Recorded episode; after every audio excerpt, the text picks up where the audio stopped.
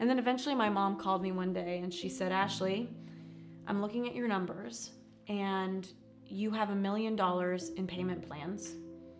Um, if you let go of your business now, you'll be able to buy a condo and restart your life. And it was that moment I said, No, I'm not going to give this up. I'm going to keep going. And she said, Okay, but that's your choice. And I got the same call about six months later. Hey, Ashley, you have $200,000 in payment plans, and your business every month is having about $60,000, $70,000 in overhead. So either you close the doors today or you burn through it in the next two months.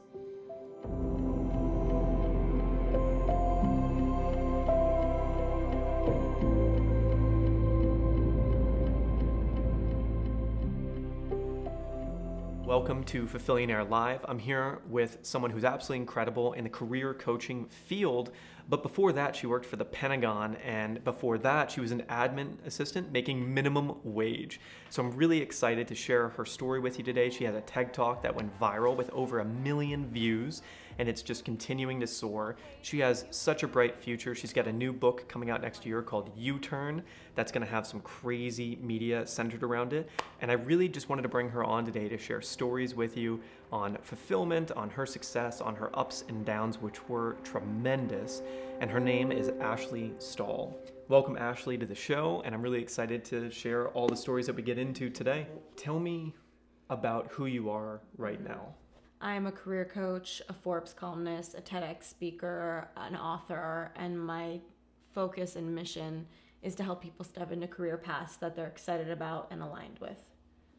So that's what I've been spending my past decade doing.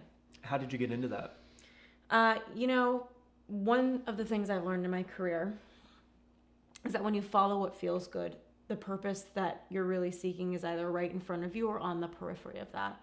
And in my case, I was always interested in government and culture and travel. And when I was younger and I was in college, I remember the career services woman asking me, like, what do you want to do? What major do you want to have? And I had no idea, but what I did know for sure was I was interested in culture. So I just followed government, and it ended up over the years not being the right career path for me for a lot of different reasons.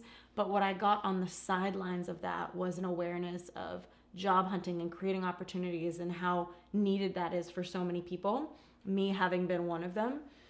So when I finished graduate school, I was in London and uh, I came back and I, I, did everything right. You know, I, I, got the degree, I learned the foreign languages, and I was set for a career path in counterterrorism. And I grew up in, uh, after 9 11 and I had so many family members in New York City at that time, so it really left a mark on me and I think solidified my interest in government as something that I had a personal mission to be supportive with. And what I didn't realize at the time was how much we make career decisions over interests that we haven't necessarily lined up with our skill sets. And so at that time, I, I, came back, I did everything right, got my degree, learned languages, all of those things, and ended up not being able to get job offers and applying, applying, applying, and just figuring I had to take what I could get. And so I ended up taking a job in, um, where was it? It was like an ad agency in Los Angeles. I was an admin assistant, I was making minimum wage, and I had this master's degree, and I was fluent in multiple languages and I was practicing my Arabic characters on my lunch break, which probably looked a little interesting for people in the lunch area. and then going into defense. Going into defense. And I told myself no matter where I am, I don't have to stay here. No matter who I am today, I don't have to be that person tomorrow. And I had this awareness, and I don't know where it came from, that that no matter where you are, that that can change at any given moment, and that who you are is is not fixed and that it really just takes one conversation or one opportunity to totally change your life. And that's why to this day, the way I see the world is if I want to be more interesting or interested, or I want to change my career, or I want to make things more interesting in my life, go have more conversations. And so at that time of my life, I ended up calling my university, asking if they had a list of alumni. And they sent me a list of 2,000 people who had graduated from the university and moved to Washington, D.C. And so in my admin job on my lunch break, I was either practicing Arabic characters or doing cold calling, calling people off of this list. And eventually I ended up, and, and again, I, I kind of had this inkling, like maybe government isn't for me, but I still want to follow it. There was a, there was a pull. And I think a lot of people get these breadcrumbs and I had this breadcrumb towards government. So I ended up going through this list. Yeah. Tell me Um, let's expand a little bit Yeah. on this idea of a breadcrumb. Yeah. Go back to that moment when you were like making this decision, and of course, how old were you at this point? I was 23. 23, right? Mhm. Uh, something that I recognize about being younger and as you get older is that when you're younger, there's no hindsight. Yeah. There's no experiences yet. So everything is like the first voyage into Yeah. the unknown, right? Yeah. So when you were going for this job, now if I were to say, could you get a job in defense? You'd be like, of course, here's the 87 exactly people I would call. Yeah. Here's the strategies. But back then, it's like you're at the base of the mountain. You haven't hiked up at all Yeah. and you have no idea that there's so many routes and now you're like halfway up the mountain Mm-hmm. and you see all these different routes you could have taken to get to where you are Mm-hmm. but back then you were only at the base and you could only see that one path Mm-hmm. right and then you said something about you had this instinct you're on the mountain and you're like okay like i feel like if i go this way there's actually to be another path i don't know if that's the right one but it Mm-hmm. Yeah. feels like the right thing Yeah. explain the feeling The of that and why or how you made that decision Yeah, great question. I would say that in order to feel what feels good, you have to start paying attention and taking stock and creating a relationship with your body. And for me, it's funny, somebody will say, you know, I have a relationship with my body, I have a relationship with my instincts. I can feel my expansion, I can feel my contraction. And I think it's really as simple as that. I can't tell you how many clients have come into my office saying, I've got this job offer, I'm so conflicted, I don't know if I should take it. And it's like, all right, well, why do you want to take it? And it's everything in their head. And my job, I think, is to put a ladder from the head to the heart and and, and, and what people really feel when they experience something because ultimately our goals we think that they're just going to make us feel something so we're all just chasing feelings anyway. So when i when i really cut the bullshit am i allowed to say that? Cut the bullshit and just say how do you feel when you look at this job offer? And people oh well a little bit stressed you know forget the money forget the re- the security forget all these things. Do you want to do what this job is asking you to do every day? Does that light you up? And most of the time it's like well no but it's going to get me somewhere else. And that's the rat race you know? And i think that's what my job is is to help people notice when they're just chasing this ever elusive carrot and running from themselves versus when they're really pursuing something that they want to be doing. And so my advice for anybody would be to start to notice where you're expanding and where you're contracting. And you know according to scientists they were saying you know the the second gut is what or the second brain is what they're calling our gut and it's it makes sense you know with whatever it's been 200 million neurons like the cat or dog's brain uh, it's pretty intelligent little part of us. And so it, it makes sense to me that we feel this pain in our gut or we feel this expansion and this freedom and liberation. Um, there's such an intelligence to our body that people are missing. And so in my case my mind was saying i don't know if government's for me but my heart was saying follow it anyway and see what happens So tell me, where do you, because you do this professionally, you Mm-hmm. help people make these decisions, where do you draw the line or coach people to draw the line on feel into it, Mm-hmm. but maybe sometimes there's trauma or there's other emotional stuff going on in their life that's conflicting and not allowing them to feel into these decisions? Or is that just false and you always trust the feeling? Yeah, I think there's a dynamic of two pieces at play when it comes to this. Number one is are you coming from wounding? And number two is are you coming from inspiration?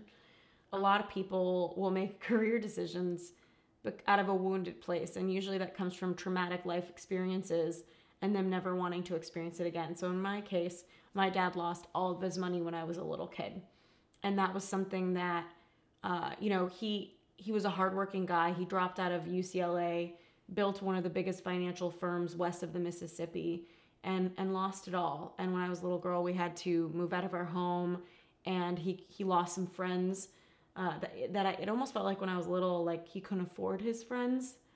Um and so for me in my career I was driven by wanting to succeed, wanting to show my family that they wouldn't have to worry about me, that I was going to be secure and solid, I wouldn't have to go through that, and that I was going to make a lot of money and be the top of whatever I was doing.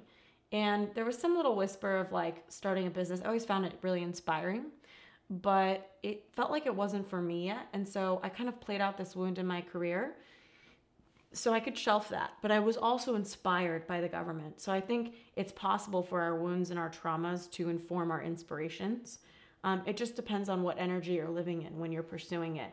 So for a long time in the government, I was in a place of I want to be the best because I never want to go through what I went through as a kid again. So wanting to run away from or run towards something usually is motivated by some sort of wound versus inspiration where it, it's simply something that's expansive for you. So tell me, uh, so catch me up. Mm-hmm. You were chasing this breadcrumb Yeah. that you felt, and where did that breadcrumb lead you?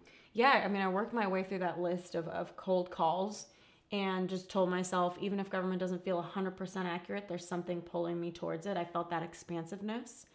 And I ended up, So what you're saying is your mind was like, this makes no sense, but your heart was like, I really want to do this. exactly. And I think that that's the case for a lot of people. And I don't know why we're conditioned to come from analysis when we make decisions. When, if you think about it, sometimes you, there's other ways of knowing. There's not just mental knowing. Like, for example, if you've ever been at a party and you walk up to somebody and you feel like they've been talking poorly about you, it's like you didn't think that through. You felt something. Um, I think our bodies are just these, we have these little invisible tentacles, like these octopus, you know, sorts of creatures that can feel things. And there's so much going on in the invisible and energy. And I think um, also just being connected enough to your feelings, your expansion, your contraction, and that, that feeling of intuition, for example. So a lot of people get stuck on intuition. And what I've learned is that it's not emotional, it's very absolute, it's very neutral. It sounds like, hey, check that out. Or, hey, this feels good for me. This doesn't feel good for me. It's very discerning. It's very yes or no. It's, it's not emoting, it's not emotional, it's not going into stories or fears. Um, and so most of the time, that's another thing that gets people stuck on this journey is is it intuition or is it fear? And to me, intuition is, is really quite clear. It's quite neutral. It's quite friendly. It's kind of looking out for you. It's not afraid.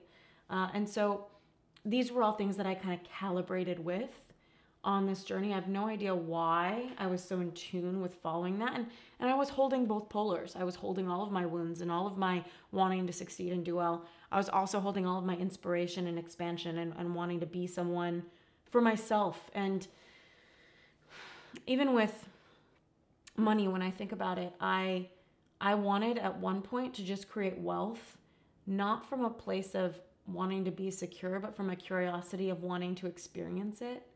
Like it was a genuine, like, what does this feel like? Feel like, and and a genuine awareness that the human experience is so short, and just wanting to add that into my repertoire of experiences. The irony was that eventually I would go on to create a lot of wealth, and then I would lose it all too. So it was almost like I gave myself the experience, but I didn't manifest the the keeping of it at that time. So when you followed the breadcrumb, Yeah. what happened? I ended up moving to Washington, D.C., landing multiple job offers. Uh, out of a list of 2,000 people, I would say about 100 of them helped me. Really kind people who went out of their way to really support me, network with me, recommend me to people.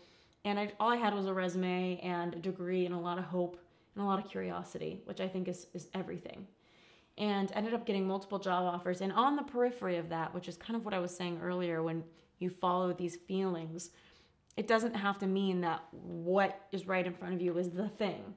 On the periphery of that, I ended up getting so many job offers, leveraging them. And all my friends were like, Can you help us? We struggle in our career and we are just dying to get these offers like you. What are you doing? And they would make little side comments like, You should be a career coach. Just for the, the case of some concreteness here, you were making minimum wage at your assistant job, Yeah. right? Your Mhm. admin job. Yeah. What level were the offers you were getting? Like, what was the Yeah, it was six figure jobs. So I ended up going at 23 from making minimum wage. And six weeks later, so I left Los Angeles in July, I think it was 2011. And um, by September 2011, I had three job offers, all within the range of six figures and in management roles. And I leveraged all of them, ne- negotiated them all, met some really amazing women in Washington who helped me, which is incredible that that exists in today's world, you know? And I did find I ended up taking a job at the Pentagon running a, a team as it relates to the Taliban and, and um, managing a, a program in Afghanistan. And yes. low key Yeah. admin assistant Yeah. to the Pentagon? Yeah. Total pivot, you know? Mm-hmm. Mm-hmm. And and then obviously I was like, I should totally be a career coach after this. you know? Of course, of course. Yeah, and Linear- linear later, yeah, and but that's the thing is that people who are more institutional are more driven by your degree and how many years you put into something. There's this judgment that I feel of like non-original career paths, but we're not fixed creatures. We're not fixed beings. It it feels so unnatural to me that people who have this more institutional mindset that's driven by education and getting the MBA and checking the boxes that that would even make sense for the human experience. you know? And to the same extent, if you feel that breadcrumb Mm-hmm. down that path, it's an okay path to do as long as it's what you actually feel is going to fulfill you, right? yeah. So it'd be okay to do that if that's what you actually feel. But if you're in your mind and your head about it a lot and you just think that that's probably going to lead to something good, Mm-hmm. that may actually be a good idea. But but feel it out, right? Is what you're trying to say here, Mm-hmm. especially. Yeah, and I think also just understanding what a multifaceted being that we can be, you know, like all of these interests we have, they're not always random. For some people, they're put together, they're calling. And in a lot of ways in my career now, years later, I feel like a wet towel that's totally wrung out. I mm-hmm. feel like all these facets of myself I've harnessed and carried into my career. And ultimately, if you want a fulfilling career, my belief after having coached over 400 people one on one and 7,000 in courses is your career has to be experimental in order for it to be fulfilling. I am hard pressed to believe that somebody just kind of comes in to the workforce without having any sense of professional experience and just nails it and, and climbs and that's it. You know? So let me ask you this: Mm-hmm. Do people need to change careers to find that fulfillment, or is there another way?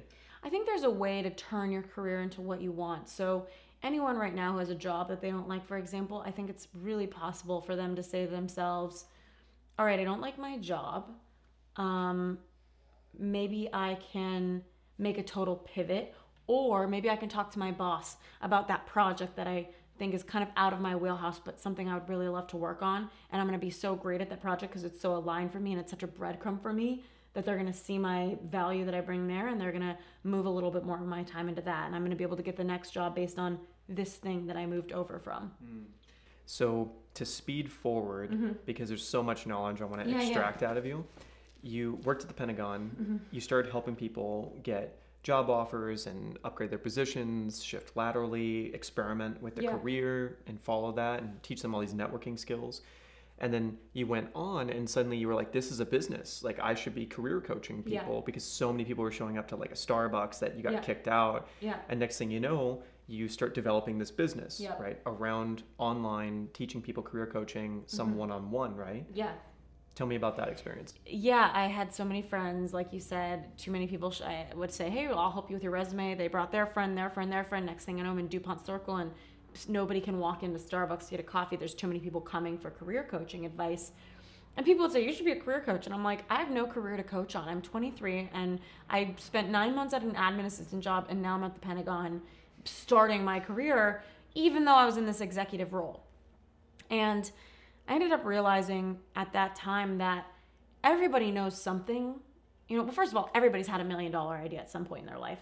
Whether they pursue it or not is, is really the game. You know, ideas are a dime a dozen, but execution is so not. But I realized, wow, I just understand job hunting. I understand it. It's so innate, it's so natural to my skill set. It's just people. Understanding how to talk to people, what not to say, how to not off put someone. Um, that's always been natural to me. I think growing up, my mom and dad used to force me into dinner parties every Sunday, and I never liked going to them. I always wanted to be, I don't know, I was a little bit more of an introvert than I think I let on to be. And I would always kind of lose energy, I think, being around crowds for too long. And my parents would put me in these socializing situations. And when my dad had a lot of wealth, I was around all sorts of different people. I had to be civilized, which I was a kind of an out of control kid. So it was a learned thing. It was a learned skill to not be out of control. Mm-hmm. And I mean, I literally like bit my brother's ear, like Mike Tyson level, like I just out of control kid. Mike Tyson, yeah, my brother. Yeah, like I bit my brother. I was just, I was a biter, you know. Mm-hmm.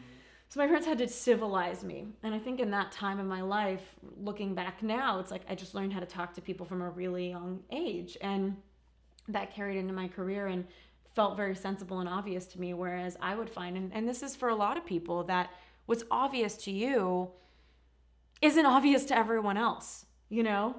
And for me, talking to people was obvious, and other people, and, and, talking. Your resume is a form of talking to people. It's in the written form, and so for me, it made sense. Of if you want this, then you need to get rid of all of that, and you need to put this on there. So mm-hmm. I'd always been quite good with words and people, and that's what job hunting really is. It's words and people. It's not skill. It's not you know, I've always said, you know, the best job doesn't always go to the best candidate. It doesn't go to the most qualified person. It goes to the best job seeker. And I think of myself back when I was networking for those jobs and eventually landed at the Pentagon. It's like I was up against all of the Harvard resumes. And I went to a small liberal arts college because my parents couldn't afford to send me to the top private school that I wanted to go to. And I didn't even get in and work hard enough in college. I'm I'm a smart person and when I put my mind to something, I'll create the result. But in school, I just wanted to have a good time. I was an A minus student. Mm. wasn't the A plus Harvard student. I was always getting into like decent places. And I think that served me because when I got out in the workforce, it was like Darwinism, like survive or get a minimum wage job again and let that be your new normal. And so for me, it was like, how do I outshine these people who just put the work in to get that Harvard, Georgetown, Yale degree? And how do I shine? How do I outperform them? It was people. It was talking to people and being liked by people. And I found a way to do it where I was being myself. I never felt like it was a bad time. Mm. Yeah. Would you say of these two things, what would you put as priority number one? Getting along with people and people want to spend time with you at work mm-hmm. or having the skills? Mm, I would say, and when you say getting along with people, do you mean as it relates to like job offers or just like your coworkers love when you walk into the office mm-hmm. or you have slightly higher skills? Mm, oh, I would say it's it's all about who likes you you know and, and and actually i've i've coached ceos and executives that are trying to keep retaining their millennial employees people from big four accounting firms who are losing their staff and one of the biggest most sneaky toxic hires is the high performer that nobody likes those are toxic and they're not worth their performance no matter what they're doing because you will find another performer but nobody wants to work with them mm. and so for the gains you're getting from that one hire you're experiencing losses in the morale and in the energy of your staff, and that's going to cause a lot of turnover. Only always. So then you go on and create this career coaching business, right? An online course. Yeah. How does that start up? Explain like how long did that take to do and, and what happened? Yeah, I ended up, of course, facing that music that I always already heard that the Pentagon wasn't going to be it for me. But I found what I found on the periphery. I found those breadcrumbs of job hunting and mm and, and in my day-to-day life i found all sorts of things i used to meet an executive coach and be like oh what are you up to at, at an event where i was recruiting for my program at the pentagon or something like that and and, and I would learn about her. And I remember tuning into, oh, that feels interesting. I'm to check. And my intuition saying, check that out, check that out. And I had a little ideas book that I kept with me. And I recommend this for anybody where uh, it wasn't a place that I would go to for to dos. It was just a book that I would put things that I wanted to check out, things that were interesting. What are some examples? Do you still do this? Yeah, I still do this. So um, one example is just executive coaches. Like, what are they doing? Why are they doing it? Um, what version of that would be interesting for me? Or how do I work with them? Or do I want to work with them? What is it about them that feels like a yes in my body? Mm. Just a general question. And some mornings I just freeform write. You know, I find them interesting. I lo- love what they're up to. I would just write whatever thoughts came to mind. Freeform writing, I think, is a really powerful tool and vehicle for you to figure out what's going on in your mind that you might not be able to connect to. Mm. Okay, so you start this business. Mm-hmm. So I start this business uh, after a thousand people say be a career coach, and after I got over the fact that half the websites I googled looked like purple and they had like waterfalls and rainbows, and I was like, "This is the scariest thing. I can't relate to this." You know, think about me in a suit at the Pentagon, like so institutional, looking at these coaches look like the Wild West, you know. And it was new. Coaching wasn't a big thing at that time. So, uh, 2011, 2012. So I ended up opening up a little career coaching business coming back to Los Angeles, hiring my first career coach. She was 10 grand, couldn't afford her, sold my car so that I could. Walked around LA. What a horrible place to sell a car. So the breadcrumbs were strong. These weren't strong. crumbs. Yeah, These were like, like loaves of bread. Yeah, yeah, this is a loaf. And I love carbs. I'm just kidding. so, what a dad joke. Anyway. I love it. I love it. Um, so yeah, so I, I sold my car. I hired her and you know, as it is with most coaches, I think some clients buy into the belief that if they just make the payment that the miracle is going to happen, but I was like this is I'm going to burn all bridges behind me. You know, not relationship bridges, but like option bridges and just fully be involved in this. Hmm. And you had spent all the money you made while at the Pentagon. Yeah. Yeah. Yeah. All my money was gone. So I kind of hired this coach, borrowed money from my mom, sold my car, made it work, created a website. It was the weirdest website. It had like a cartoon of me, but the cartoon didn't look like me. So it was kind of this like I It was like know. an Indian boy. Yeah, yeah, I don't know. It was almost like my inner introvert didn't want to create a personal brand of my face all the time or mm-hmm. something. Yeah, it really could have looked like an Indian man. Like I don't know. It didn't look like me. And I ended up doing everything and it was a lot of wrong things but there are a few things that i did that were right. I created little islands on the internet of lead generators. I, I wrote now i've written about 500 blog posts for forbes. I did a ted talk. I got one out of nowhere. I put it out there. I put myself out there. I networked my heart out. And i also used and this is the big thing is anyone in their career right now if you tune into the past and you pick the most interesting thing about the past just one capsule moment of time. It doesn't have to be something you spent most of your work week or day or life doing. Um, so for me, it was working in counterterrorism and like preventing terrorist attacks, for example. Um, quite interesting, I guess. It wasn't interesting for me because I was in it, but tuning into like where people respond to you, what's interesting to them about you, carrying that into your future. So for me, it made me stand out. People would want to talk to me, and um, so I was able to get the TED Talk, for example, by saying, I worked in counterterrorism. I learned all of this about life. Oh, by the way, I'm a career coach too. When I got on stage for my TED Talk, pulled a total doozy, and I was like, I'm a career coach. You know, like it was a not only a business opportunity, an an opportunity for me to be of service, but opportunity for me to build my business. So I stayed really mindful of that. Um, I networked. I went to networking events. I failed. I fell on my face. I, I got reviews online, all of those things. And eventually I started to get traction. I started to get speaking engagements. How long did this take? Um, about six months, I would say, which was really fast. Um, I would say seven, eight months into my practice, I had a full practice, I had a wait list, and I started raising my rates. But what I also I did, uh, and I'll never forget, was I went to an event some woman was putting on. It was like one of those lead generating two hour events where she gives this powerful talk about how you can do anything you want to do in your life. And I think it's a combination of of putting yourself in the circumstance that's going to get you inspired. That's really important. Somebody is trying to figure out their path or their purpose, it's like put yourself in in where you're going to be the most you. So for me, when I'm feeling off kilter, it's like, all right, I need to get to the beach. I need to get to a hip hop dance club class. I love dancing. I'll go to a nightclub and dance.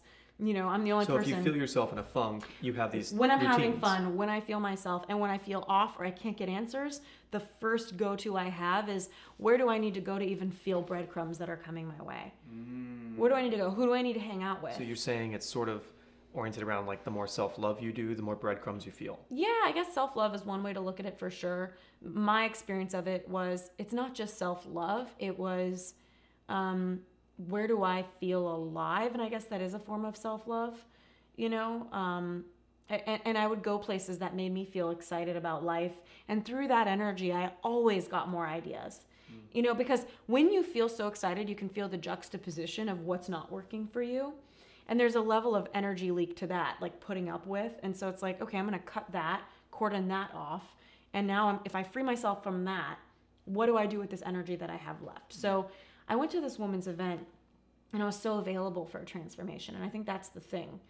And I remember feeling like she was like an IV in my veins, like it was like a blood transfusion I got from her.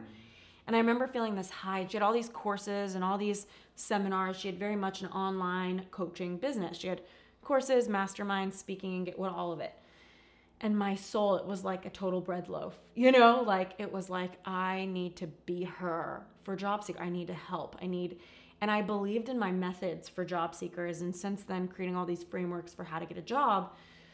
I remember thinking like if I could show the world online what I've been doing one on one with these clients, so many people would get job offers. And it wasn't just about the job offer, it was about what it feels like when you're beholden to someone else, when you feel stuck somewhere, mm-hmm. and when you can't make all these life choices because of this job you don't even want to be doing. And my job offer formulas taught me how to just go get job offers and not be beholden to anyone and change your life right away. And I felt like these kind of conversations I learned, the cold emails I learned to write, the conversations I learned to have, these were my golden ticket. And so when I went to this woman's seminar, I was like, wow, I need to get this out there. And she offered um, another event. It was like a weekend event. So it was like a lead generator. It was a two hour, very powerful talk. She had testimonials in the audience, people standing up, to crying, talking about their experience with her.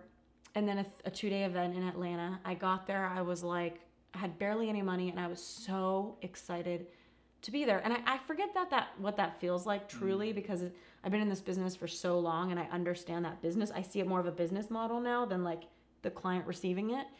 But I went to this two, three day event and I remember just calling my mom being like, Mom, I'm gonna crush it, you know? And she offered at the end of that two day weekend an $8,000 group experience online program of how to launch your business, how to do programs.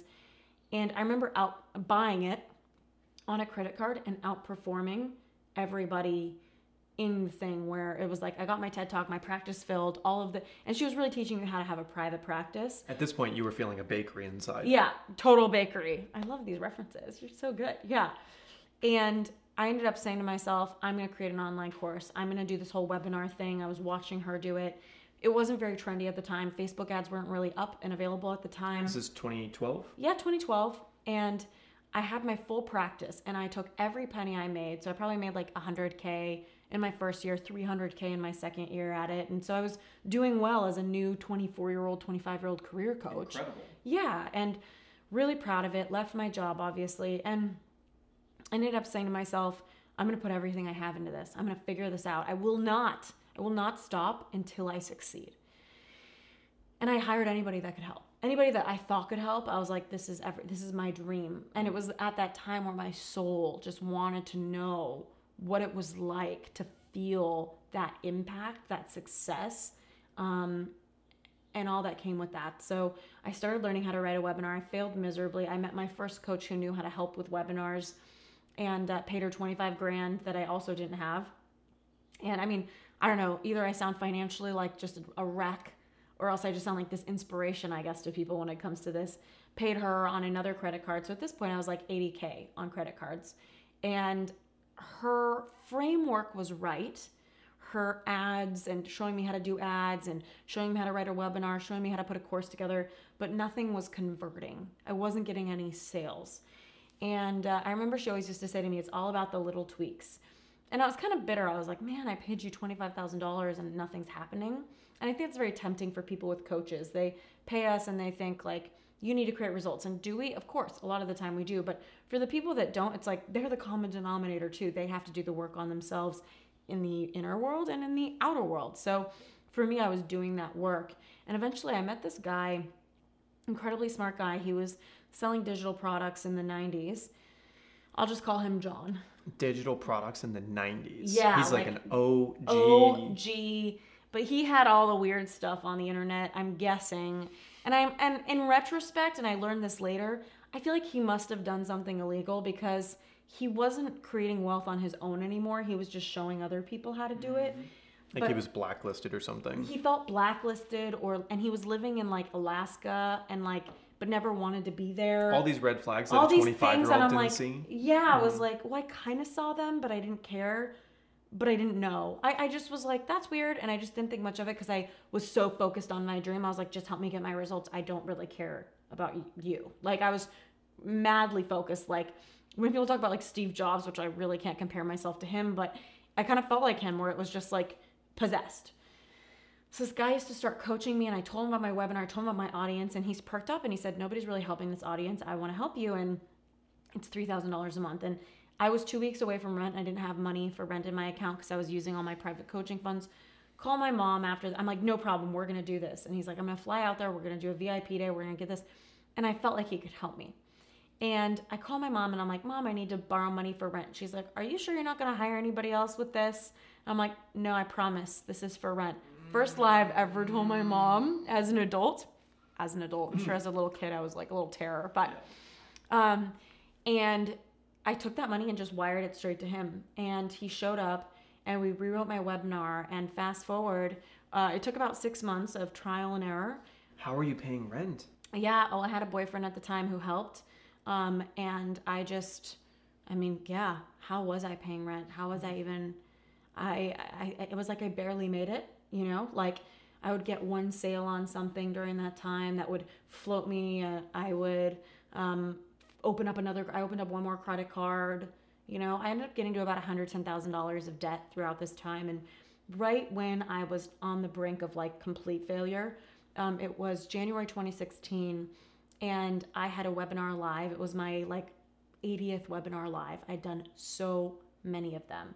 And I mean, I just had so much grit. I don't know why. I, I don't even know when I talk about it. It's like this out of body thing. I'm like, who was I? You know? And um, we did this webinar. And I remember every time after the webinar, and we'd, we'd play with the script, and he was so masterful and so certain. I, it was almost like I borrowed his certainty, I borrowed his confidence for myself.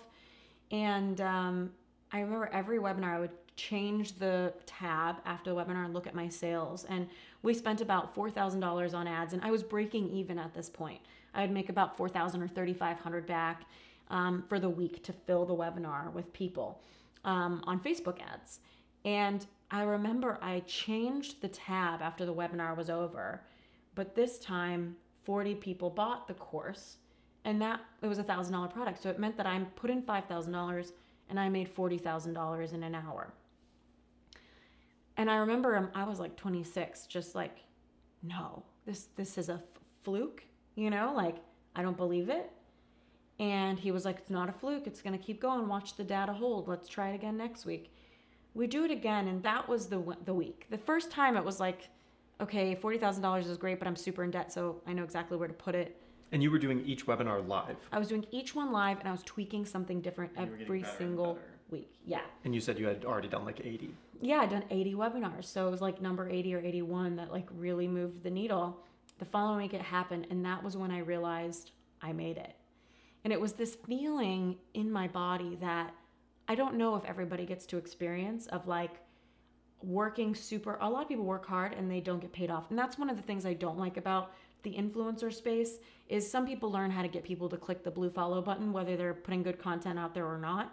Um, and it's like i didn't i wasn't doing it for that you know? And it was like this genuine experience of i want to put the work in and know what it's like to create the result and create possibility for other people and for myself and i remember that second webinar i closed the tab and i saw all of these sales and I just couldn't believe it. And I went to this dinner after and and I was I used to see my college friends every Wednesday and for about a year or two at that point they were used to me doing really well in my private practice but feeling like a failure because I never had any money to show because I was always peddling it into this.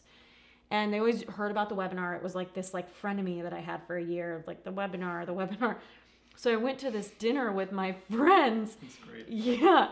And and it was my college friends and they were all just like hustling in the workforce and i was kind of the oddball like doing my own thing really broke and they were like hey how's the webinar going and it was like dang i've made like 80 grand in a week and i was afraid to tell them it was like lonely to let them know that i'd succeeded in that way um and I said, It's good, actually. It's starting to work. And that was it. I didn't want to let them know how successful I was becoming. It felt too lonely. And that was the beginning of me feeling like, wow, success is kind of lonely, I think, sometimes.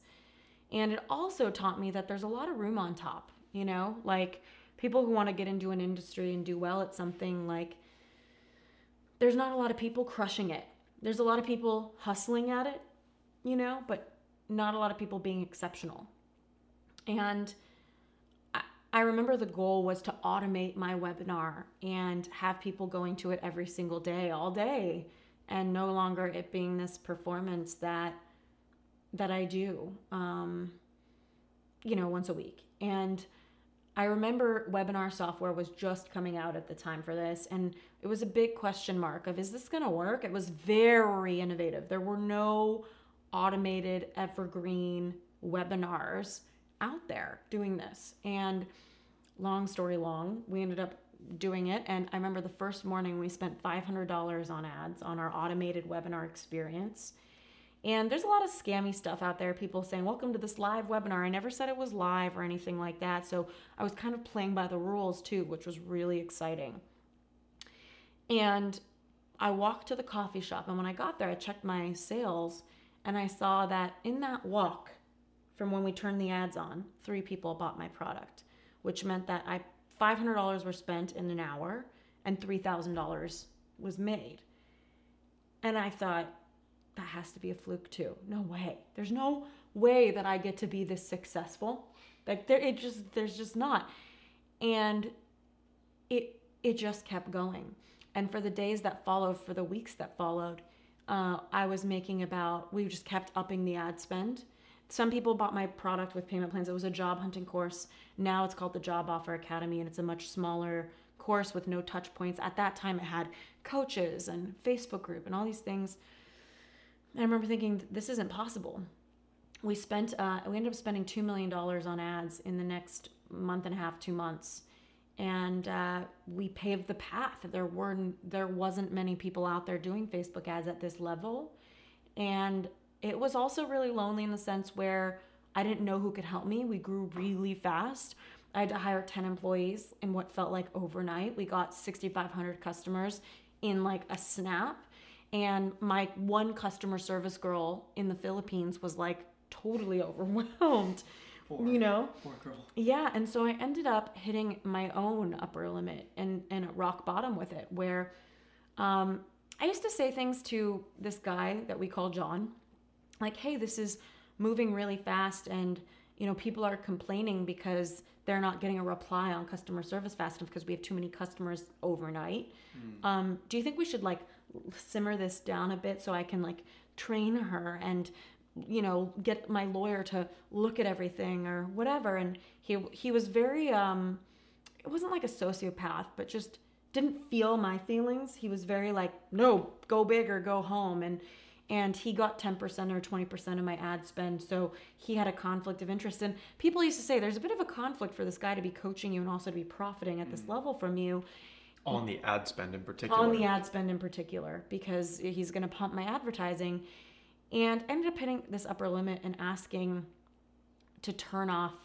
the entire thing and and I felt so disempowered with him that I finally said this is my company and I'm turning this off and I ended up getting lawyers to look at everything. I ended up training my customer service. The lawyers made some suggestions on hey, webinars are more of a new phenomenon. You know, you can improve this area, improve that area. You're not doing anything illegal, but there's case law that you're gray here or gray there. For example, um, any automated webinar feels live for people. It could give the impression it's live. So you need to let them know it's not um, that was a gray zone. So I started writing in my email scripts, you know, um, pre- one of my best presentations I've ever given, letting the user know that. And by the time I turned it back on, the algorithm had changed on Facebook. We'd done about $5 million in that, that two months. And I went from making five or six dollars back per dollar I put into Facebook to making um, three dollars back. And my overhead was probably taking up $2. And as we kept scaling, the numbers kept thinning. I ended up telling uh, my coach, John, at the time, hey, this doesn't look so promising. Um, maybe I should go back to private coaching or what do we do? And we tried everything. I split test that one webinar. I created 45 split tests of it. I I created 20 different video ads and, and audiences and I I went, and this is something they don't tell you when you're an entrepreneur, is you start the business from this energy of creation and creativity. But number one, you have to sustain that. So the people who are high on their idea, it's like they create it, but you need to also be thinking about sustaining it a few moves down the board. Number two, nobody warned me that the person I was when I started it wouldn't be the person I was when I finished it. And it was this rock bottom phase where the numbers weren't adding up. I had 10 employees and we had payment plans coming in. So even when it was failing and not, it was maybe breaking even or losing money, I had payment plans coming in, kind of floating me um, for months and months and months. And I was in denial, which is one of the most expensive business decisions we can all make. And I hit this upper limit where I hired all of these lawyers to look at it and um, be discerning about it. not just from a place of wanting to be right with the market. I mean, I come from the Pentagon, which is all justice. So in the digital marketing world, there's a lot of spam. There is a lot of scam, and I think that's why consumers are scared to buy. Um, but I wanted to be in integrity, and I think that was a story I told myself because my dad lost all of his money when I was a kid. Well, he didn't lose it. He closed the doors on his business. It wasn't working. And I just remember thinking, I never want to lose everything. So I better get a bunch of lawyers to make sure that everything is okay and kosher and that I'm showing up in integrity. And what happened from that time was a self-fulfilling prophecy was I turned off everything and in a way I sabotaged it. There was there was a middle ground. I could have put it on a low simmer and kept the algorithm in my favor.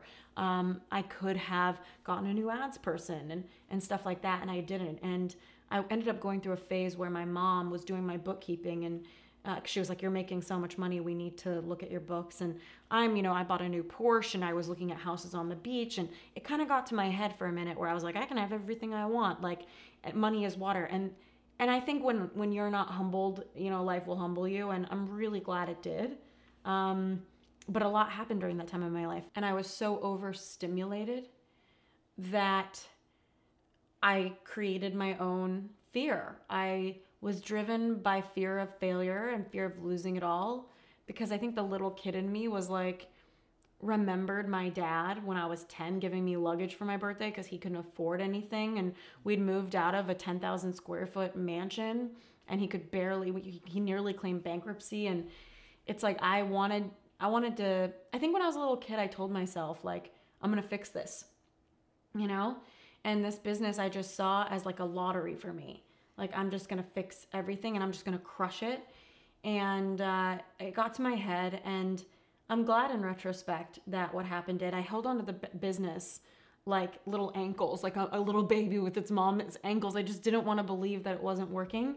And then eventually my mom called me one day and she said, Ashley, I'm looking at your numbers and you have a million dollars in payment plans. Um, if you let go of your business now, you'll be able to buy a condo and restart your life. And it was that moment I said, no, I'm not going to give this up. I'm going to keep going.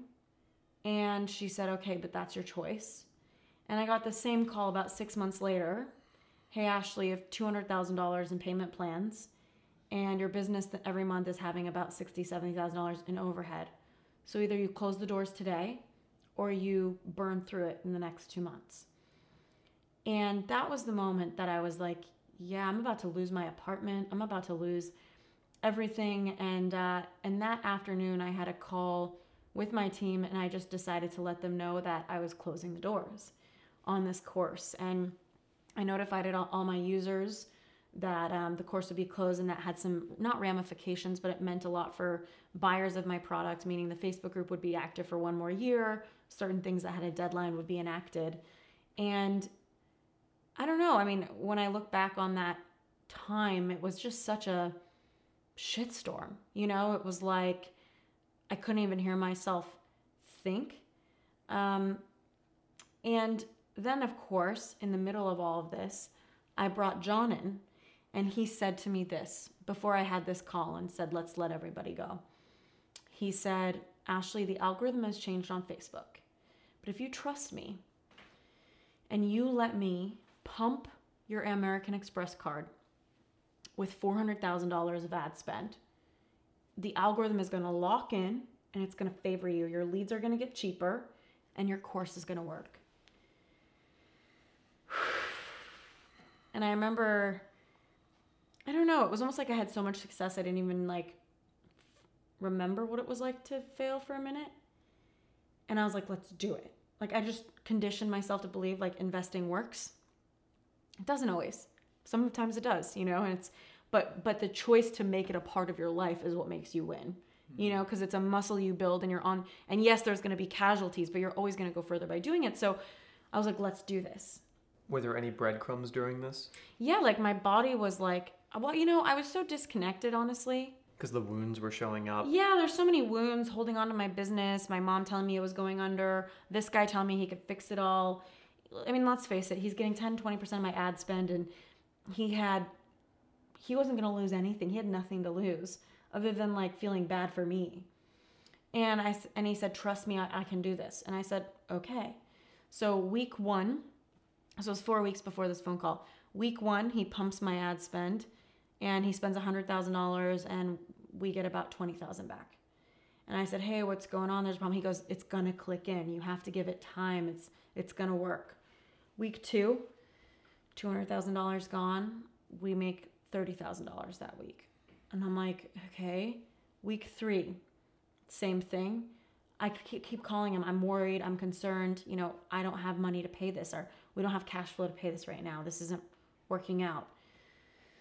Finally, I said I changed my pa- password on my Facebook account and said I'm letting you go. And that was when it hit four hundred thousand dollars, and all I got from him was a forty thousand dollar invoice for his ten percent. I said, John, um, we we are going to claim bankruptcy, and um, he said, you know, you have to stay the path. And I just looked at myself in the mirror like I can't afford this. I don't I don't know how to do this, and I ended up letting him go, getting his forty thousand dollar invoice, and totally being alone. And I had a couple weeks until my American Express bill was due, and I just didn't pay it. I didn't have the money to pay it, and I um, didn't really know what to do in this time of my life. I was scared, and the biggest thing that happened is I think we grew up with a false security net with our parents where we think they're gonna bail us out, but not mine. Like my parents were hardworking, good, responsible people, but they didn't have four hundred thousand dollars just like hanging out. So I scrambled and I created a course that actually is now one of the top courses I have called the Career Clarity Lab, all about how to figure out what job you want. And I emailed my list and I said, I know that you guys all have used me for how to get a job, but I've you ever made sure that it's the right job? So we ended up selling this course and that helped some of the debt. But um, ultimately, I was left with about a half million dollars of business debt on my shoulders. And the day that I let my team go when this was all coming up, um, one girl was asking for a raise. She made six figures a year working from home as a career coach part time. And uh, nobody really knew what my reality was that I hadn't collected a paycheck in a while, that I was risking everything. And I have a lot of compassion for the entrepreneur who, who does this. I think a lot of employees don't always understand how much we bleed for our businesses. And I remember letting everybody know on that call that I would be closing the doors and that some of those payment plans would just be going to this debt that I'd just incurred. And I couldn't turn to my parents to help me. They didn't have the money to fix this. And then I started going to lawyers. They started talking to me about claiming bankruptcy. And I don't know what it was. I think I was just overwhelmed by all of the restrictions that happen when you claim bankruptcy. They were talking about like you can't apply for a mortgage for this many years. And I thought about how I wanted to find the right person and get married at some point, and I didn't want to bring that to the marriage and um, all these different things about bankruptcy. And I didn't feel like shame about bankruptcy. I felt fear and overwhelm from it. And I just said to myself, I've done this before. I'm going to do it again. I'm going to, I'm going to get my way out of this. And so now it's been three and a half years. I've paid off a half million dollars of debt. Um, I found the right person. And in that three and a half years, it was really hard. I called off my wedding. I was with the wrong guy. I, yeah. Whoa. Yeah. Another interview for that. Yeah, called Okay. off my wedding. Wrong relationship. Really good guy. I was with him for five years, and my sister died. I had a big sister, and she just passed away. So I went broke. I lost my partner, and my sister died. So I just, and the weird thing about this is personal development. It kind of feels like, you know, it reminds me of Warren Buffett. He talks about with money and people he talks about how some people are swimming without swim trunks on. And when a tide comes in, whether it's the recession or the stock market crashes, you kind of find out who's swimming naked, you know? And it was almost like I was swimming naked. Like I didn't have anyone to turn to. I was flying by the seat of my pants in my career. And I just went back to my roots. I started private coaching again. I created new courses.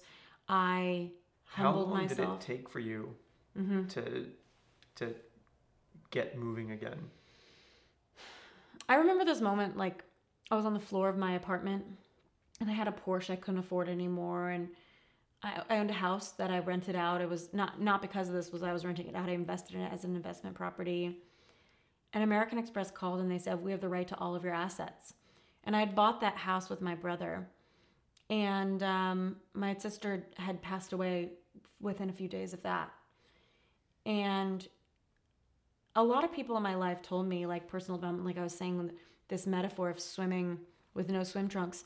I'd worked so hard on myself that when I lost everything, I was the most even keeled person that most people had seen in circumstances of this nature, like death and heartbreak and financial loss. And friends would say, like, I don't think I could be like you in this. And I wasn't disconnected. I wasn't shutting down. I felt it all. I cried a lot, but I also was totally available to have a good time, you know?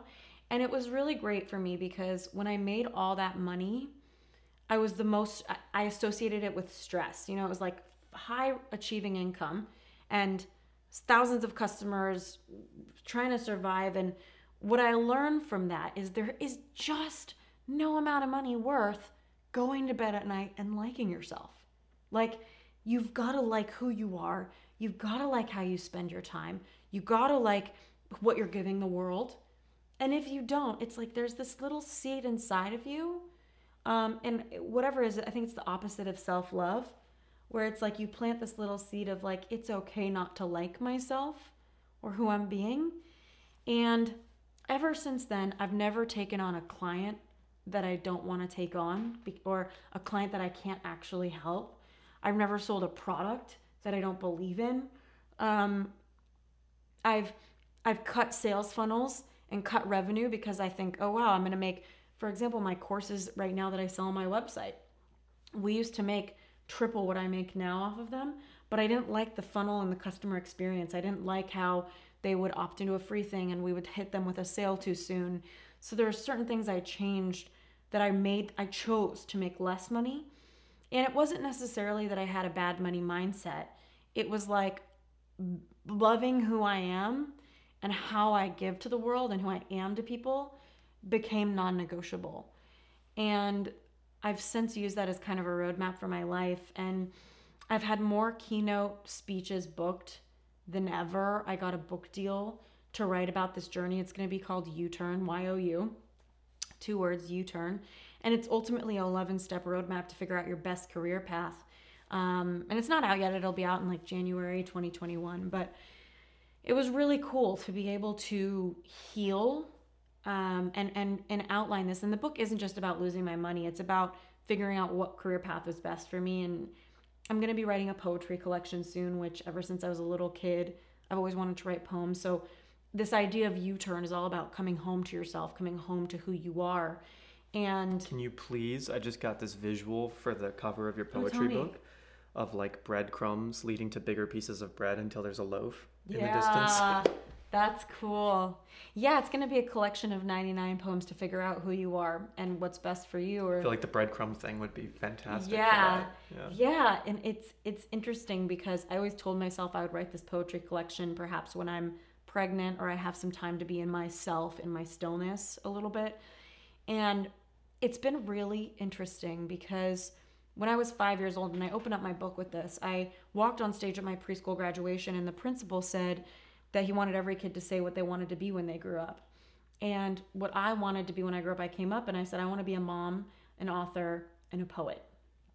And um, I met the right person after calling off my wedding years ago, you know, four years ago. I I'm going to be a mom. And it was crazy in this book You Turn i start off with talking about that moment of making a u-turn where you realize you need to get radically honest with yourself and that something isn't working in your life and that it's time to really listen to that voice inside of you and make that pivot to come home to your true self and this journey of writing this book You Turn um, i had a moment where i did a breathwork class and I was with some friends and they all have business models like mine. They all have assets like mine, the email list, the Instagram, the podcast. You know, I have the You Turn podcast. They have all these things and and they were saying, "We want to create a mastermind. We want to do this. We want to do that." And for me, it was this radical realness of I hate the fact that I could so easily make so much money following that path, but that's not my path and I hate that I know that. And had had this like crying fit of acceptance of like I hate I hate what I know because it's inconvenient. And I think we spend all day knowing what we know and wishing we didn't know it. And I've just, I think losing all my money and paying it all off got me to the point where I just kind of cut the shit and I realized like who you are, who you are always wins. You know, if you aren't meant to do something, it's going to bleed through into that thing because you don't want to be there, you don't want to be doing it. It's not sustainable. And so I'm just starting to tune into like, where do I win? Where am I who I am? And ultimately, I had this realization in that group of friends who are all pursuing things that I could so easily pursue and so easily cash in on. And I just thought, I'm supposed to write my poetry book. And I hate that I'm not a Sheryl Sandberg, but I'm more of a Shel Silverstein, you know? And so at the completion of this book, which comes out next year, I'll be promoting it, putting it out there. I love the book. I love what it does for people, especially if you're in the workforce. But what I really love is when I'm complete with that, what I'll be doing is having a family and writing my poetry collection, probably in the next like year, year and a half. And I made my You Turn. You Turn healed me. And I don't know, it, it's been interesting. I'm around so much wealth financially, I'm around a lot of people with wealth. And sometimes I feel my old paradigm like I can't have that again. And then other times I'm like, wait a minute, I'm very successful at what I do. I earn a really good living. Um, my my private practice is always overbooked. My courses are always selling. I have more partnerships in place than I've ever had before. I have more keynotes. I'm getting paid more as a speaker, which is incredible. I'm so grateful. You know, I got paid to write a book. It's like I'm doing so well on the money front. But I feel like what I learned in University of Santa Monica, for example, is there's a soul line of going up and there's a goal line of achieving. And the goal line looks like more success, more money, more subscribers, more. And and I think we have a version of that in the workforce. It's like n- climbing the ladder is the goal line. But the soul line for me is about really ascending in my spirit and like what I believe in. And following those breadcrumbs. Following those breadcrumbs is the soul line because who you become when you follow them and when you make the choice to hold your career as this vehicle for self expression, this experiment that's supposed to meet you where you are as a person, uh, I think that's where the fulfillment is. And I'm committed to that. And so it's been really interesting to make this pivot from being an achiever. Uh, it, I had a podcast interview on my show just the other day, and the person said, You're an achiever. And I was like, really? Because I don't like working that hard. Like, I like to work smart. I like to do things I'm creatively interested in. I've never associated myself as an overachiever. I think of a high, hardworking, all the time worker as an achiever. And I've realized there's a new way of being in the world. It doesn't have to be hard. And we don't have to go against the grain of who we are. And ever since I've synced up, you know, I've got agents at some of the biggest agencies in Hollywood asking to turn my book into a movie. It opens up with me at the Pentagon realizing it's the wrong career path and follows this journey and gives career advice to the reader on how to figure out their career path too and creating some it's kind of like eat pray love for your career and I'm getting agents and producers curious to make a book about or a, a movie about it. And it's like things aren't so hard anymore. I'm not pushing and I'm not pursuing money. It's just not enough of a goal you know? And i understand that fulfillment is such an art you know? And i think following those breadcrumbs there's such an art to that. Ever since I f- went on the goal line and learned that's not where the fulfillment is it can be fun. It can be like a game and there's no judgment there. Um, and i think if you're just about the soul line and going up it's like you you float off into the sunset spiritually you lose yourself. It's like it's I'm like a, Yoda when he phased out and just totally float dust. Yeah, exactly. Mm-hmm. I feel like um, I'm very aware of my body and of, of being a human and being here and the goal line and how I need to play in this physical world, but also go up in my heart and my soul. And um, I've never been better. I've never been easier going. I've never been happier. And I'm so grateful that when I walk on stage and I've got, you know, I've got a crowd in um, October of 25,000 dentists. It's like I'm going up there and it's so funny. They hire me to talk about fulfillment, you know, and it's like, who am I to talk about fulfillment? I don't have imposter syndrome. I just think everybody has something to say. Everybody's been hit upside the head in some way. And if you haven't yet, life will hit you with your two by four if you don't listen to it. If you don't listen to your expansion or your contraction, you'll contract, contract, contract. You won't notice it. Life will show you. So uh, I think it's all in service. And um, yeah, I I think interviews like this one, I'm I'm still piecing it together. It was a really quick gain and loss. Um, but I think I'm so much more than my results. I'm so much more than what my bank account is showing. I'm so much more than that. And I've attracted so many people into my life that can feel on a cellular level that that's how I see the world. And I don't have an agenda. Um, and as a result, I keep creating more results and success because people can feel my heart uh, when I'm with them. So, this is a, a, something I would love to reinforce that I think I've learned just mm-hmm. from listening to the story today, which is this idea that that you cannot skip steps.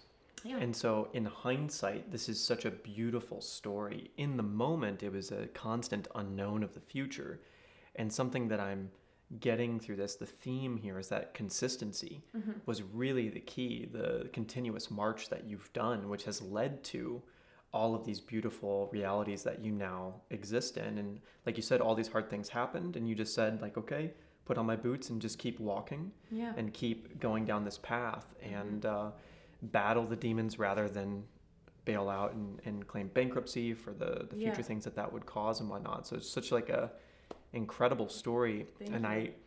I, I have a million more questions now mm-hmm. than I did at the beginning, mm-hmm. but I would like to ask you two final questions. Yeah. The first one is. I've loved this breadcrumb analogy for the entire time we've been talking. Mm-hmm. And I wonder, like, right now, if you could get just a little bit of spotlight, although there's been a spotlight on us the whole time, like, what are the largest breadcrumbs leading to for you that you think like the life of experience that you've had, which is a bewildering life experience, like absolutely incredible that you're just sitting here casually talking about these incredible things you've been through. What's the biggest bread loaf that you could share? Mm. Like maybe the one or two big lessons mm-hmm. from all of this. Mm. I think lesson you kind of said one thing that I'll stick with is there are no shortcuts. Like I was definitely getting rich quick.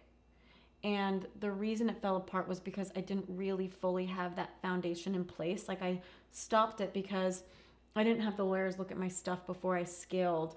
I didn't have the customer service people trained, and that ended up being my downfall. So there are no shortcuts to real lasting success. You can have a surge of success, a glimmer of success um, on the financial side of things. But if you want to create something that's rock solid, you need to show up and be rock solid.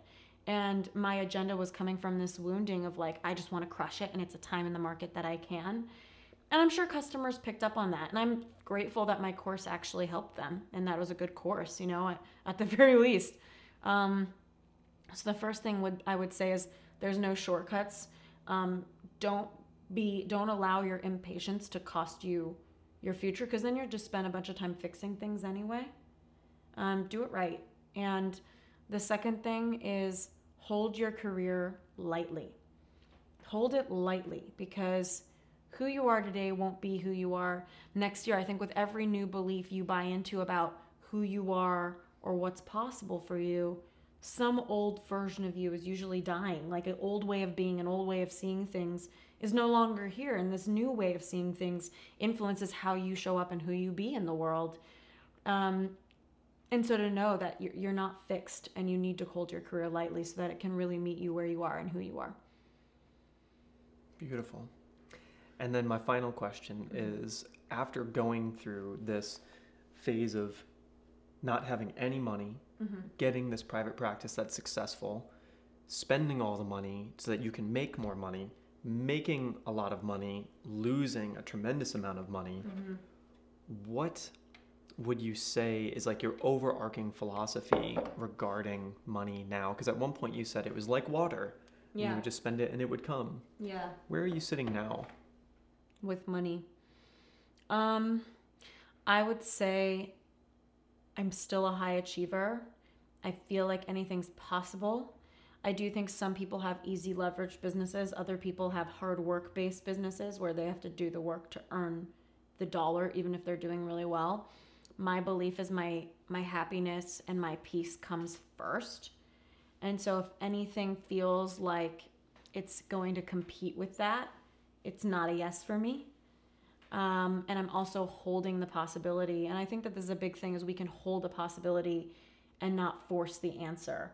So I'm holding the awareness that there's going to probably be another level for me in the years to come.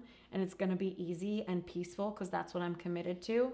I'll never trade my peace for a dollar amount ever again. You know, if you, what's that Instagram meme I always see? Like, if it costs you your peace, it's too expensive. You know, and so I would say I'm doing really well. I'm really proud of what I've created. Um, I love coaching people. I love courses. Um, and I'm going to continue following my creative breadcrumbs and knowing that there will be something for me in my next level without forcing it and just continuing to hold that lightly too.